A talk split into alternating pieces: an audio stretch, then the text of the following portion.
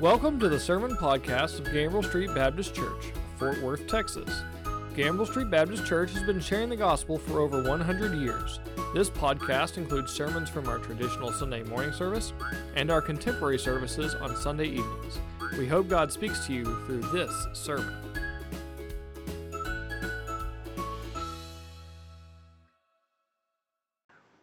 Rapidly coming to a point of decision. I say we, I use that term generally. Volodymyr Zelensky is rapidly coming to a point of decision. You know, when he was elected president, it was a remarkable event. Who would have ever expected an entertainer like that to become president of the nation? Well, there have been some actors before who have been presidents, haven't there? Yes. But since the war has begun, he has had many options. The, the Ukraine has had many options from surrender to fight. He has made the decision to stay in Kiev. I think that's the right decision for him and for the Ukraine, and he has led heroically. But as each day passes, and as troops then close in upon Kiev, he comes to a point of decision. Will he stay? Or will he not retreat, but find a place of safety to guard the succession of the Ukrainian presidency? He will come to a point where he has to choose one way or the other. He must make a choice. And I pray that God will give him the wisdom to do the right thing, the one right thing. Because when you come down to the point and the stakes are raised to that level, you must make sure that you make the what? The one right decision. Many choices, but one right decision. You know, that happened back in the third century in 249. Cyprian, who was the bishop of Carthage, was faced with the same kind of decision when persecution under Decian was throwing leaders like him into prison and putting them to death. And he chose not to stay in Carthage. He chose to move to a place of safety so that he could continue to lead the church in exile, which was probably the right decision, even though he was criticized for doing so by some of the members of his own church after the persecution. He was not a coward. He had just reason to make that one right decision. We know he wasn't a coward because later, nine years later, in 258 AD, under, the, under Valerian, he did stay, he was captured, and he was put to death. The point is, as we move through life, we may have many options. We, have may, we may have many choices about doing certain things related to our health, safety, and welfare. But the older we get, those options and those choices narrow. And for each one of us, there usually comes a point where we have to make a decision one way or the other. And we pray that we make the one right decision. When we talk about defending the gospel, one of the questions that comes up often, and one of the challenges that comes up is there can't be only one right way. Is there only one way? And the question is asked different ways. Sometimes it's the religious question Is Christianity the true religion? Sometimes it is the theological question Are the teachings of Christianity the only true ones? Sometimes it is the philosophical question Does Christianity offer the pathway, the only pathway to true knowledge? Often it's the practical question, and that is Does Christianity itself, is it the only philosophy, theology, religion that can meet my everyday needs? Well, you know, our response, my response to those questions is no. We're not exclusive in that respect. What I mean by that is there are other religions, there are other philosophies that contain some truth.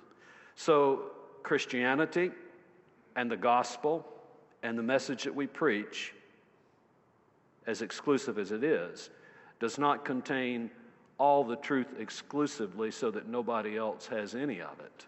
That's not what we're saying. Christianity does not have a monopoly on knowledge or the truth.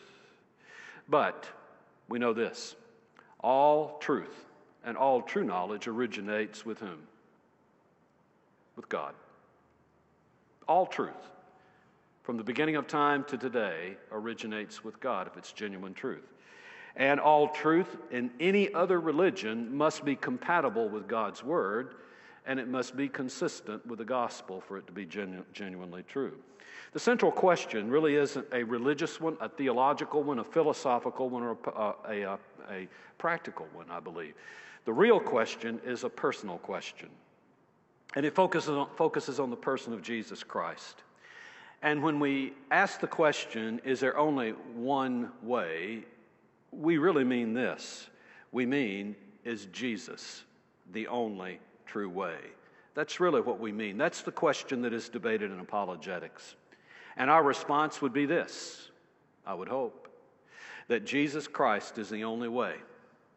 Christianity is the only religion that is based, based on faith in the uniqueness of a singular person, and it is Jesus Christ. Jesus said this of himself. He said, True faith ultimately focus, focuses on fill in the blank. True faith ultimately focuses on what? On me, on myself, on Jesus Christ. You see, it's not a focus on a philosophic ideology that we talk about. Ultimately, it's not on the performance of works, as in some religions, and it's not about social programs. Now, all of those things are included in the gospel, but the focus isn't on those things. Our response, the, our response then is when the people ask us, Is Jesus the only true way? It is clearly yes. The narrow meaning of that is that only Jesus, only Jesus, we believe, provides salvation. In a broader sense, in a much more inclusive sense, only Jesus answers all of the questions that really matter in life, ultimate concerns.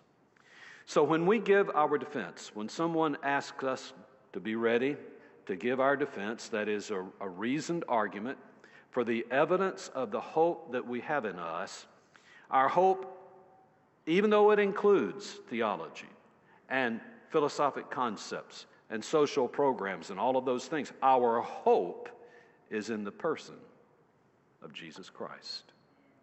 And so when we talk about is there only one way, it focuses on Him. You know, there's some non Christian challenges to that statement. You know, the most popular is, well, the all pathways challenge, and that is, all religions have value, and ultimately, all religions lead to God. The problem with that, of course, is that each major religion has mutually exclusive claims that contradict each other. They cannot all logically be true. Only one can be true. And the agnostic response to that, interestingly enough, is probably not very far off the mark. They say, you know, there's really no way to gauge in an objective way which of those is actually the certain right way. You can't do it scientifically. You might try to do it rationally, but you can't prove right here and now in the scientific test tube which one is objectively correct. David Hume put it this way he said, The truth claims of all of these religions essentially cancel each other out. So if you put them all out there and you just look at them logically and rationally, they indeed do cancel each other out. So that argument that all pathways lead to God is clearly and logically incorrect. The relativist challenge is, of course, and you know this well because we've said it a half dozen times over the past month. The relativist challenge of postmodernity is that there is no ultimate truth. There is no meta narrative. There is no ultimate objective truth. The materialist challenge, which is used by most atheists and agnostics, is really one of indifference. It's one of indifference and hopelessness. You see, they would say there is no God, of course. All there is is matter. There is no metaphysical truth. There's no truth beyond the physical. There is no benevolent God that sustains everything. So the question is really a moot point. It's an indifferent point. In his book, River of Eden, Richard Dawkins, as I said about two weeks ago, put it this way The universe that we observe has precisely the properties that we should expect if there is at bottom no design, no purpose, no evil, no good, nothing but, and then here's the phrase, pitiless indifference. So the atheists and the agnostics, apart from wanting to debate with Christians about this, consider it an indifferent matter. There's the character challenge that comes to this question, and it focuses on the person of Jesus Christ. There are those that object to our statement that Jesus Christ is the only way because they would say, like Bertrand Russell, that in fact his character is questionable, his ministry doubtful, and his moral teachings were not necessarily all practical, and consistent. And Russell would say something like this There have been plenty of religious leaders that have lived in the past who have lived equally exemplary lives. And so he would challenge the character of Jesus Christ. And then we come to those within the ranks of Christianity, which we might call liberal theologians, who then would say, Yes, Christ is unique. Yes, he is an, one of a kind, but they would not do so in the fullest New Testament sense of the word. They would say that, yes, he was a good man, he was a good teacher, he was an excellent moral example, but he was not God in human flesh, who then sacrificially died so that we might have our sins forgiven. They would say that he's not now resurrected Lord who is glorified, bodily at the right hand of God the Father Almighty and who is over all of creation. In other words, he set a good example, but we're on our own to apply his teachings and to transform society. So, there are many challenges to our argument that Jesus is the only way. My question is this a lot of times people want to say, well, there can't be just one way, there have got to be many ways. My question is, why is it that way? You know, in the everyday mundane operations of life, we make choices every day that are exclusive. you pull up to a stoplight, you make a choice whether to obey that red light or to run it. One way street, whether to go down the right way or not. You pull up to the gas pump with great fear and trepidation, and you have to make a decision. Do I put diesel in or gas? And if you make the wrong decision, you ruin your engine. Every day, we obey the law of gravity. I am not going to jump off this platform and defy it today. We make in, in everyday decisions very mundane choices that are clearly exclusive choices. My question is this then why do people resist? When it comes to the matters that are of ultimate consequence in our life, why do people refuse to make a decision about ultimate matters?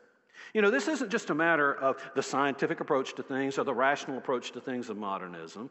It's not just a matter for the postmodernists to say everything is relativistic. No, folks, this is a matter of human nature. It's been this way since the beginning of time. In the Garden of Eden, Adam and Eve were given a choice. They could be obedient or disobedient, and they chose exclusively between the two, and they chose to be disobedient. They chose the wrong way and not the right way. They desired to be like God. They desired to know all things. They desired to know the difference between good and evil, and they found out. This goes back to the Garden of Eden. The root problems of it really have to do with things really not about reality itself, but about ego, about whether or not we, you see, can assert ourselves and assert ourselves in such a way that maybe we even rebel against God.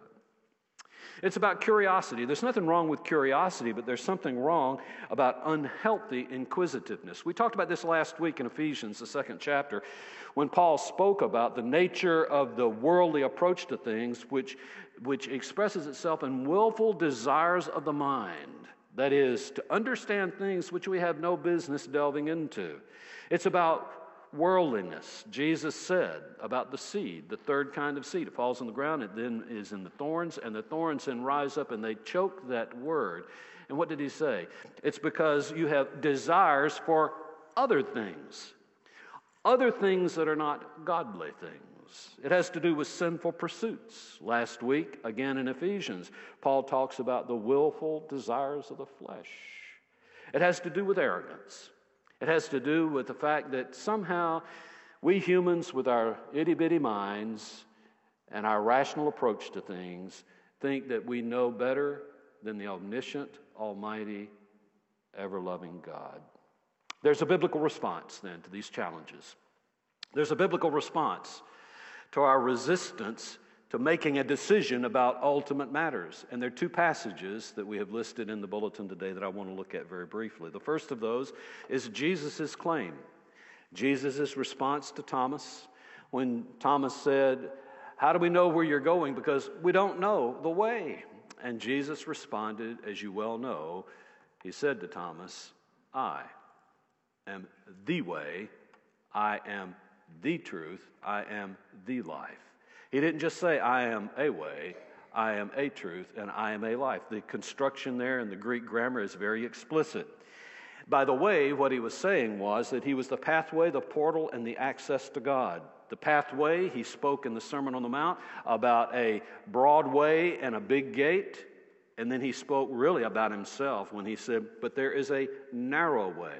The broad way leads to destruction. The narrow way, and he was speaking about himself, goes through the small gate. I am the way. He is the portal. That is, once you then come down the path, he said, I am the door. I am the one through whom you go. But it's not just a door without a destination. He also said, I am the access in Ephesians, the second chapter, a little bit later. Next week, we're going to look at the passage that says that we have access to the Father. Once we have gone through the door, we have access to the Father through Jesus Christ by the power of the Spirit. So He is the way, He is the truth. The Word became flesh and dwelled among us, and we beheld His glory, even of the Father, full of what? Full of grace and truth. He said to His disciples, Follow me. And if you follow me, you will know the what? The truth, he said in John 8. And the truth will do what? It will set you free. I am the way, I am the truth, and I am also the life. In him was life, and that life was the light of all humanity, John tells us in his prologue. I am the resurrection and the life, he said outside of Lazarus' tomb. He is the true God and eternal life, we're told in 1 John. So, very clearly, the, the biblical response to this question about is there only one way is very obvious. Yes, there is. It is Jesus Christ. By his claim, by the Son of God, I am the way, the truth, and the life. And then Peter's testimony backed this up.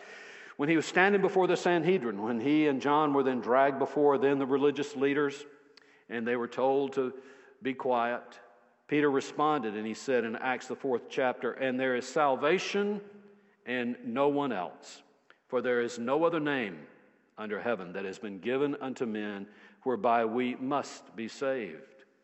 This is, in, this is found in the very name of Jesus. At the beginning of the New Testament, Matthew, the first chapter, the angel told Joseph, You're going to name him Jesus because why? Because he is the Savior of his people. Forgiveness of sins, we're told in Acts, the 10th chapter. Forgiveness of sins comes only through the name of Jesus Christ. He is Lord who poured himself out, took on the form of man, and obeyed the Father, even to death on a cross. And as a response to that, then the Father has honored him and he has glorified him. He is at the right hand of God the Father Almighty and he has given him the name that at the pronunciation of that name, at the name of Jesus, every knee will bow and confess that he is Lord. So there is no question. The biblical response is very exclusive. He is the only way. And the evidence from Scripture is profound. Last week we looked at this and the uniqueness the oneness and the one and onlyness of the person of Jesus Christ. He is the eternal Son of God and the Word that is made flesh. He is the perfect God man who then made the perfect sacrifice for your and my sin. No one else could do that. He is the one and only resurrected and glorified Lord who is at the right hand of God now and the source of our eternal salvation. So there's no question he is unique in his person. We dealt with that last week.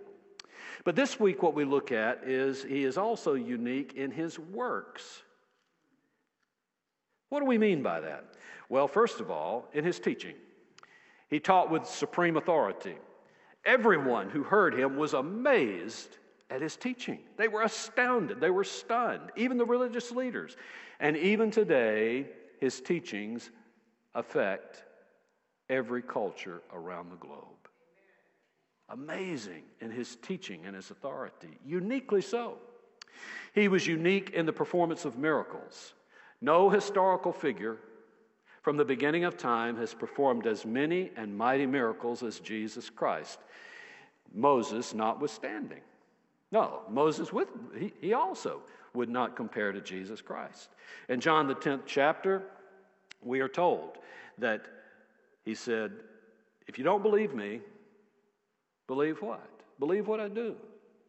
Believe the works that I perform. Believe the miracles so that you may know and understand this very fact that the Father is in me and I am in the Father. We are one. He was proclaiming his divinity.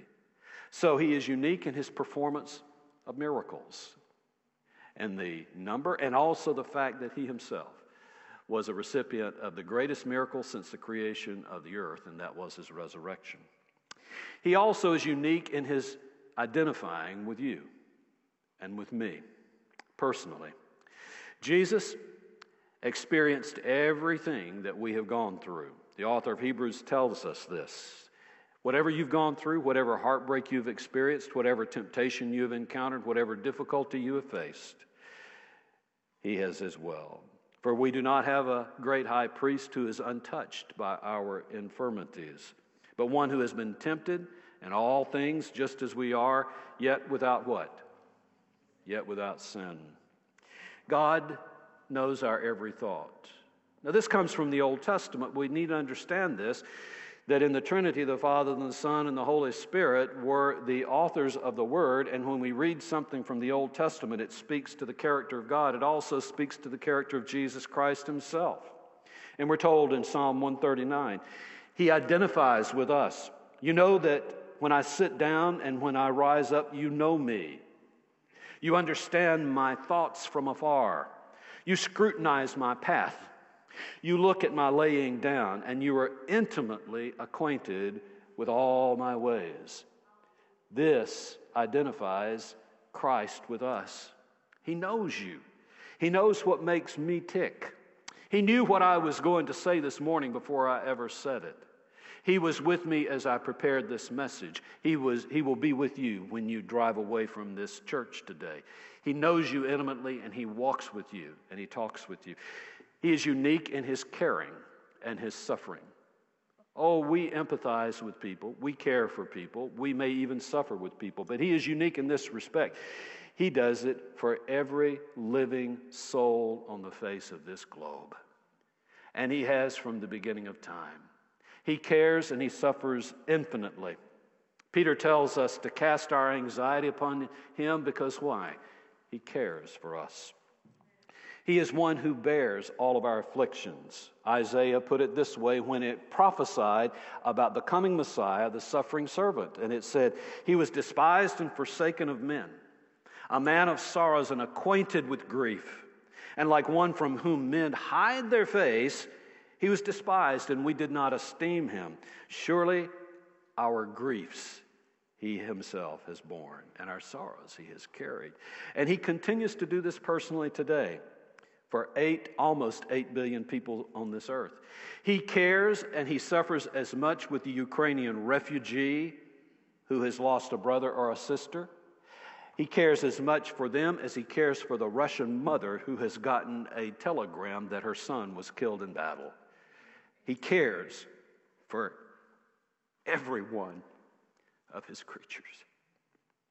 He suffers for every creature, not just for humans. William Rowe told us last week that his fawn, Rowe's fawn, remember in the forest may die when nobody sees in a forest fire. And so, what good does it accomplish? Nobody sees that. Let me tell you this He sees, and He cares, and He loves. He sees that deer when it dies. He cares for every one of his creatures. How do I know that? Because Jesus said to his disciples, Are not two sparrows sown uh, a soul for a single penny? And yet, not one of them falls to the earth. What is that in a euphemism for? Not one of them dies apart from the Father. His eyes the sparrow. And I know that He's watching me. He cares infinitely. He forgives. The scribes were right when they looked at, at, Jesus and said, Nobody can forgive sin except God. The fact is, He is God man, and He has the authority to do so because He is God, but also because He died for those sins. He gave Himself for our sins. He can forgive them. And He forgave those at the foot of the cross who were even then putting Him to death. His forgiveness then comes through His name only. Forgiveness of sin can come only through God, and it comes through the name of Jesus Christ. When we pray for the forgiveness of our sins, to whom do we pray? We pray to our Lord who makes intercession with the Father. He is unique in what he knows and does. He knows the Father's will and he does it.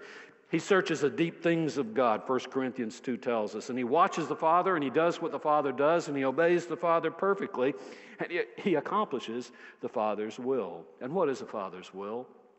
The Father's will is that everyone who believes in the name of Jesus Christ will have eternal life. He is unique in as much as he saves. He is the perfect sacrifice, the God man sacrifice that paid for your sin and my sin, and only his death on the cross can put sin to death. And he did it. He put sin to death so that it no longer has any power over you and me, and it cannot then consign us to hell if we believe in Jesus Christ as our Lord and Savior. And by putting sin to death, he reversed the curse upon creation. He is unique in as much as he redeems. Well, you said, Jim, just a moment ago, he saves, but redemption is bigger than salvation. His redemption goes beyond just personal salvation. As great as that is, his redemption is for all creation. We asked the question about evil and suffering a couple of weeks ago. He is the answer to evil and suffering.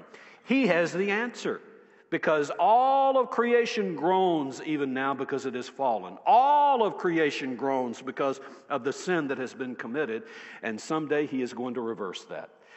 Romans tells us that creation groans and it awaits the redemption of the sons of God. And it's coming. It's coming. Someday he's coming back and he's going to do what? He is going to make everything new. There is going to be a new earth and a new heaven. He is going to redeem it all. And only he can do it.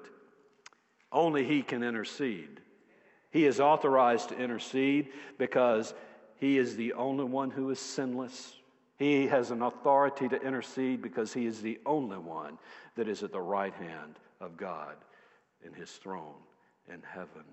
And he continues to do that. He continues to make intercession. This morning, when we prayed our prayer of confession, who was it that was listening? The Holy Spirit communicated that to Jesus Christ, and He communicates our prayers to the Father.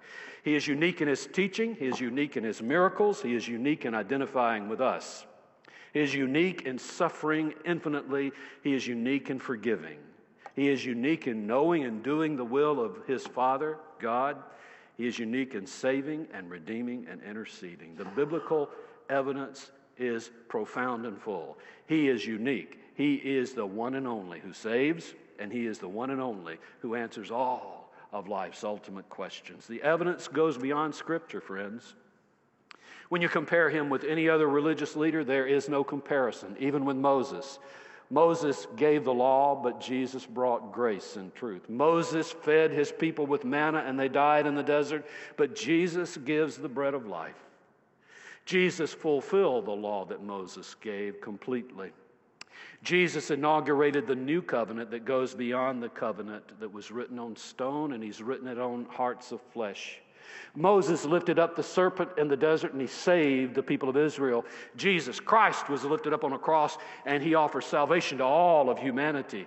Jesus' miracles were manifold, many times greater than those of Moses. And the most powerful miracle that has occurred since creation, as I said a moment ago, came through the person of Jesus Christ, his resurrection. Moses cannot hold a candle to Jesus Christ. Mohammed Mohammed was a man and a prophet.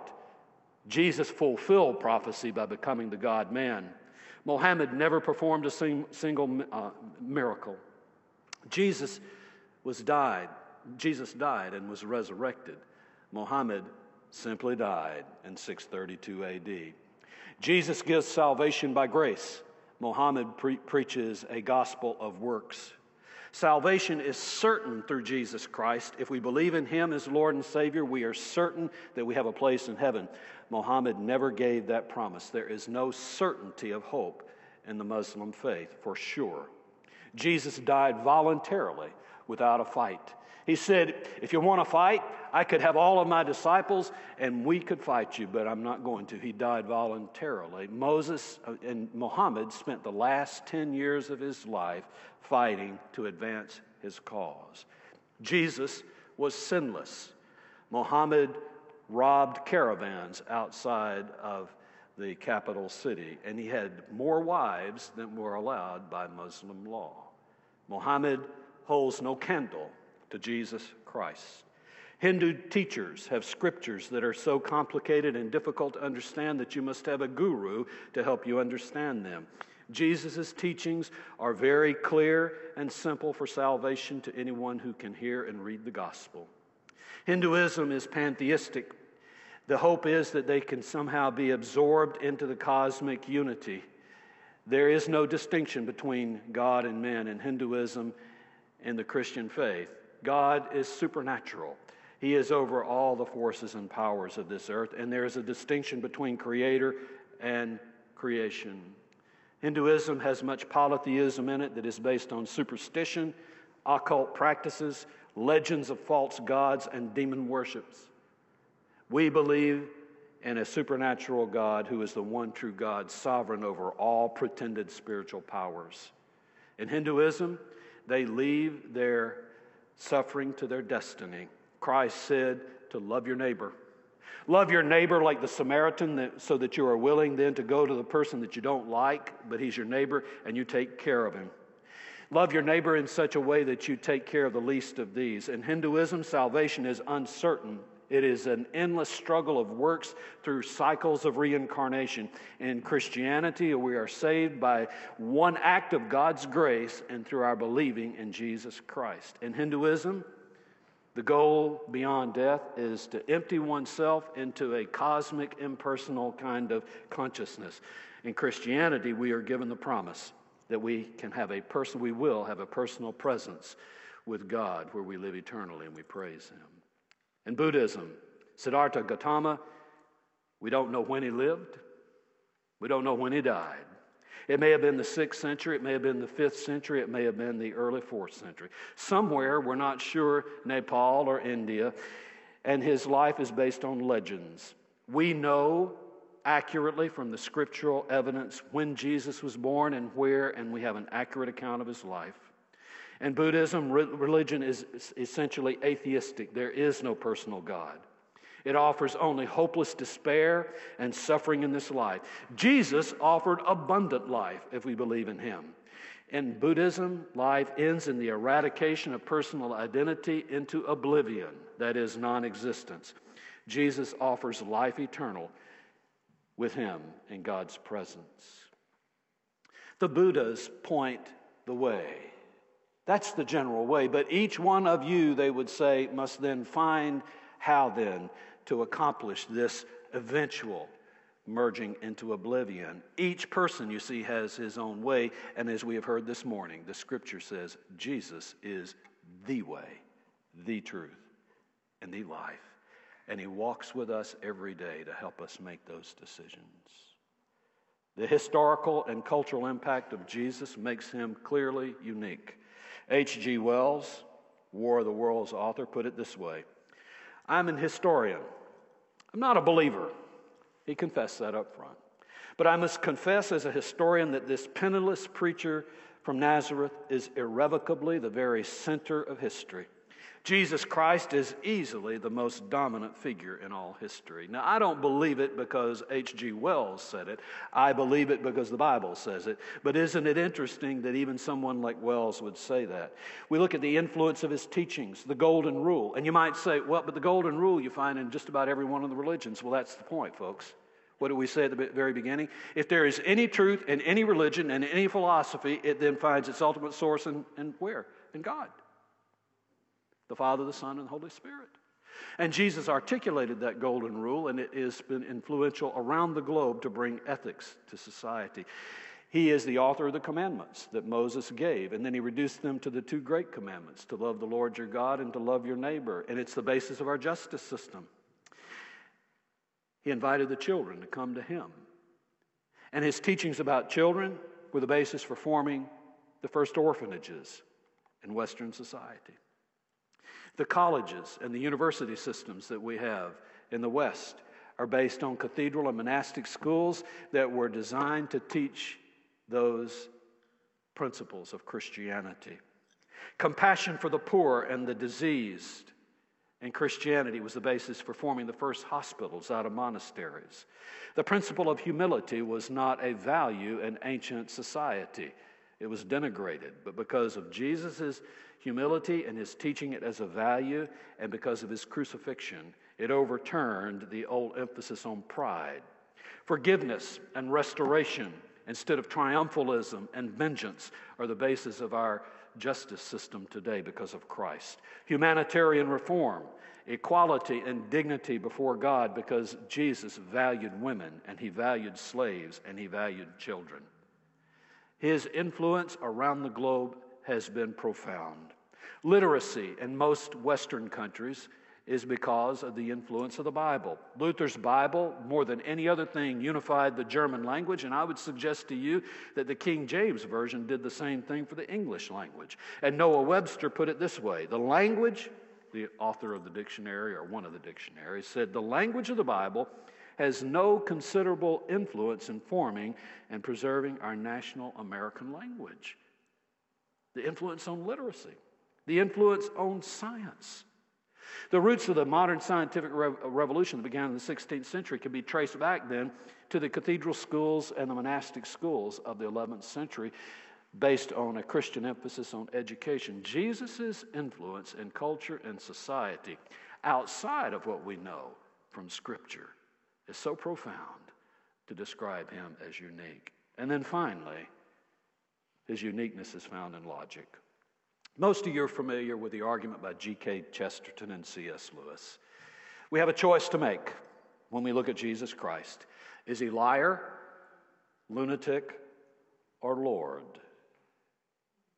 As you move down the pathway of life, you may have many choices to make.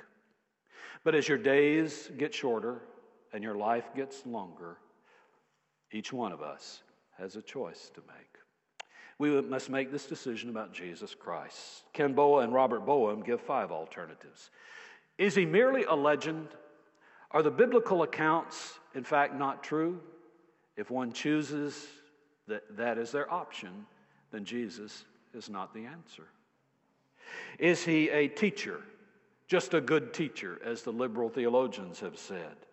Are Jesus' claims simply mystical claims, but they're not literal and they're not true? If one opts for that, then Jesus may not be for you. Or is he a liar? Did Jesus intentionally deceive his followers? That goes against every bit of his teaching, but if you believe that, then maybe Jesus is not for you. Or is he a lunatic? Were Jesus' claims well intentioned? Did he intend to save his people? But he was misguided and he ended up dead on a cross and there was no resurrection. If you believe that, you believe that he was a lunatic. Maybe Jesus is not for you. But there is another option, and it's the one and only way that is proclaimed by Scripture. He is Lord. The biblical accounts are trustworthy and Jesus' claims are true.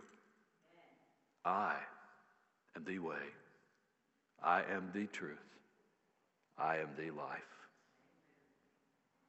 I opt for that option. How about you? And then there comes the evidence from the personal life.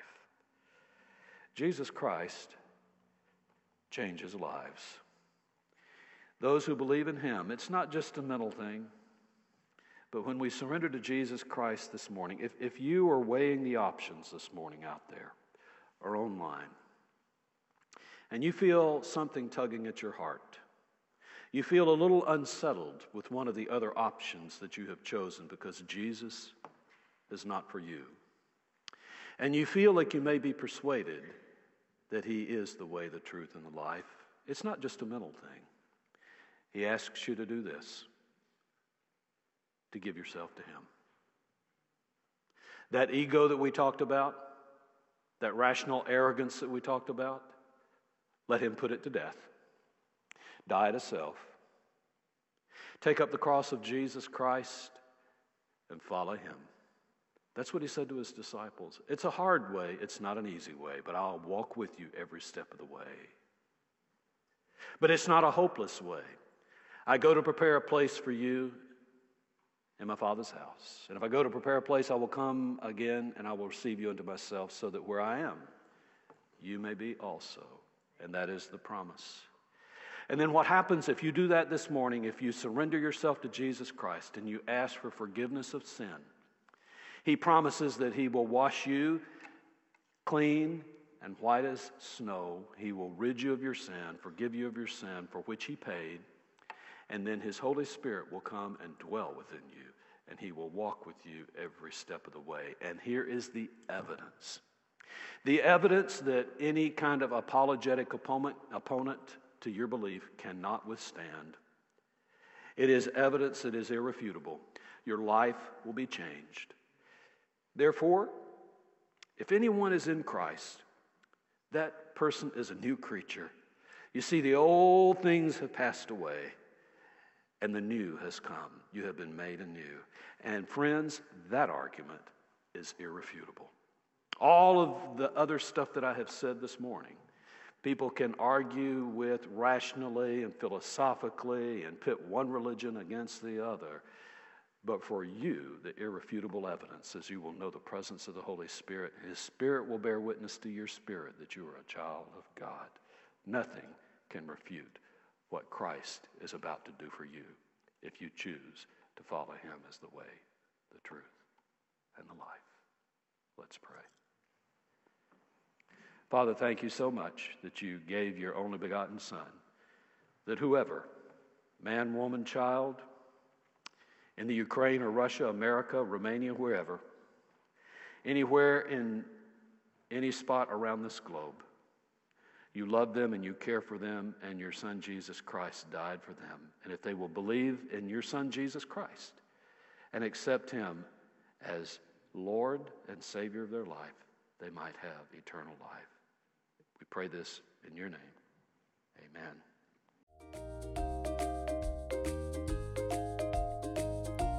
Thank you for listening to this episode of the Gambrell Street Baptist Church Sermon Podcast. If you have questions, we would love to speak with you. Please call 817 926 1785 to speak with a minister. If you live in or will be traveling to the Fort Worth area, we would love to have you visit.